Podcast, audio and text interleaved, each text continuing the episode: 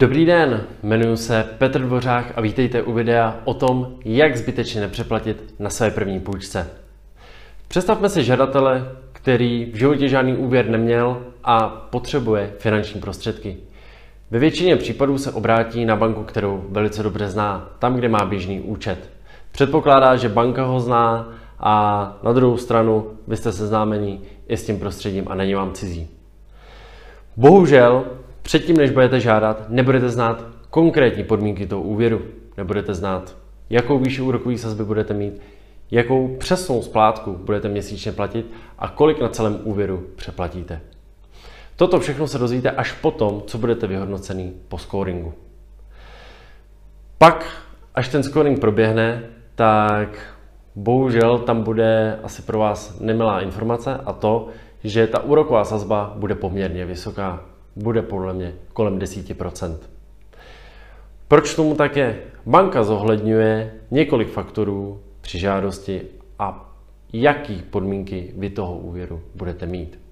Je to, kolik peněz si půjčujete, jaká je splatnost toho úvěru, jaké máte příjmy, kolik vám je let a jaký máte záznamy v registrech dlužníků. Vy, jelikož jste nikdy žádný úvěr neměli, tam nebudete mít v těch registrech nic. V registrech jsou jak negativní, tak i pozitivní informace o tom, jaký vy jste dlužník. Vy tam ty informace nemáte žádný, takže tam nemáte ani i ty kladný.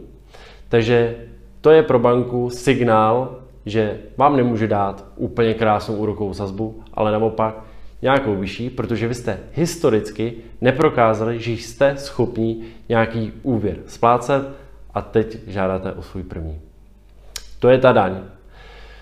Bohužel většina bank, které na trhu jsou, to tak má, že ty podmínky nevíte dopředu a já vám radím, hledejte, ptejte se, kde ty podmínky budou známé ještě předtím, než tu žádost si podáte. Tam je přesně to, kde vy ten úvěr první byste měli hledat.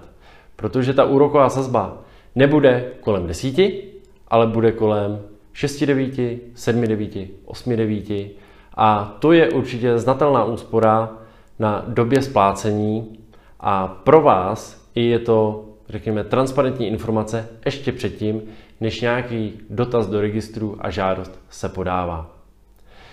Takže pokud chcete první úvěr, udělejte si průzkum trhu, zeptejte se, kde ty podmínky jsou jasně dané, anebo můžete oslovit nás a my vám s tímto úvěrem pomůžeme. Děkuju a budu se těšit u dalšího videa. Zatím na viděnou.